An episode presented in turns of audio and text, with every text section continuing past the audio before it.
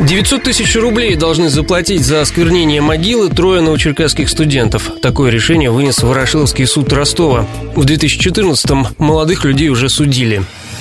Подробности. Два года назад трое студентов колледжа промышленных технологий в Новочеркасске отправились ночью на местное городское кладбище. Там парень и девушки раскопали могилу 84-летней женщины, которая умерла незадолго до этого. От тела студенты отделили голову и пальцы, после закопали могилу. Вырытые останки сварили у себя в студенческом общежитии. На неприятный запах из комнаты пожаловались соседи, приехала полиция. На допросе молодые люди признались, что хотели сготовить изготовить пепельницу и гадальные руны. В марте этого года областной суд приговорил двоих к трем годам колонии поселения. Третий обвиняемый в момент совершения преступления еще не исполнилось 18. Ей назначили два с половиной года условно.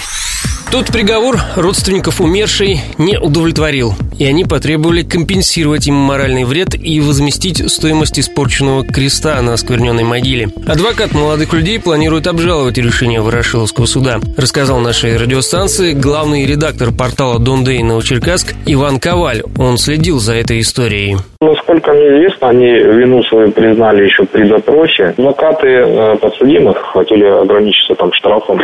Тем не менее, то есть э, Ростовский областной суд в этом году в марте признал их виновными в надругательстве над телом умершей. По суду э, шесть с половиной тысяч они выплатят именно материального ущерба. И 900 тысяч морального. Ну, как сообщил адвокат потерпевших, будут обжаловать приговор. То есть в законную силу он еще не вступил.